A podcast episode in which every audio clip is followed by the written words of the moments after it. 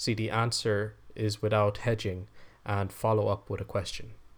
Another common one is when people pry into your details, like, I know I maybe shouldn't ask this, but. And the assertive response would be, if I don't want to answer, I'll let you know. So indicate that you won't make yourself uncomfortable just to please this person. Another common way people put you down is by putting you down on the spot right there and then socially. For example, are you busy this Tuesday? The assertive response is, what do you have in mind exactly? Answering a question with a question.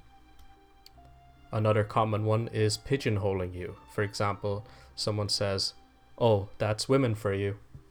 The, co- the assertive reply would be, That's one woman for you. See, in that case, you're disagreeing, you're being polite, but you're also asserting your individuality. I hope you're seeing a pattern now about how to be more assertive. Assertive individuals are able to stand up for themselves while respecting the rights of others.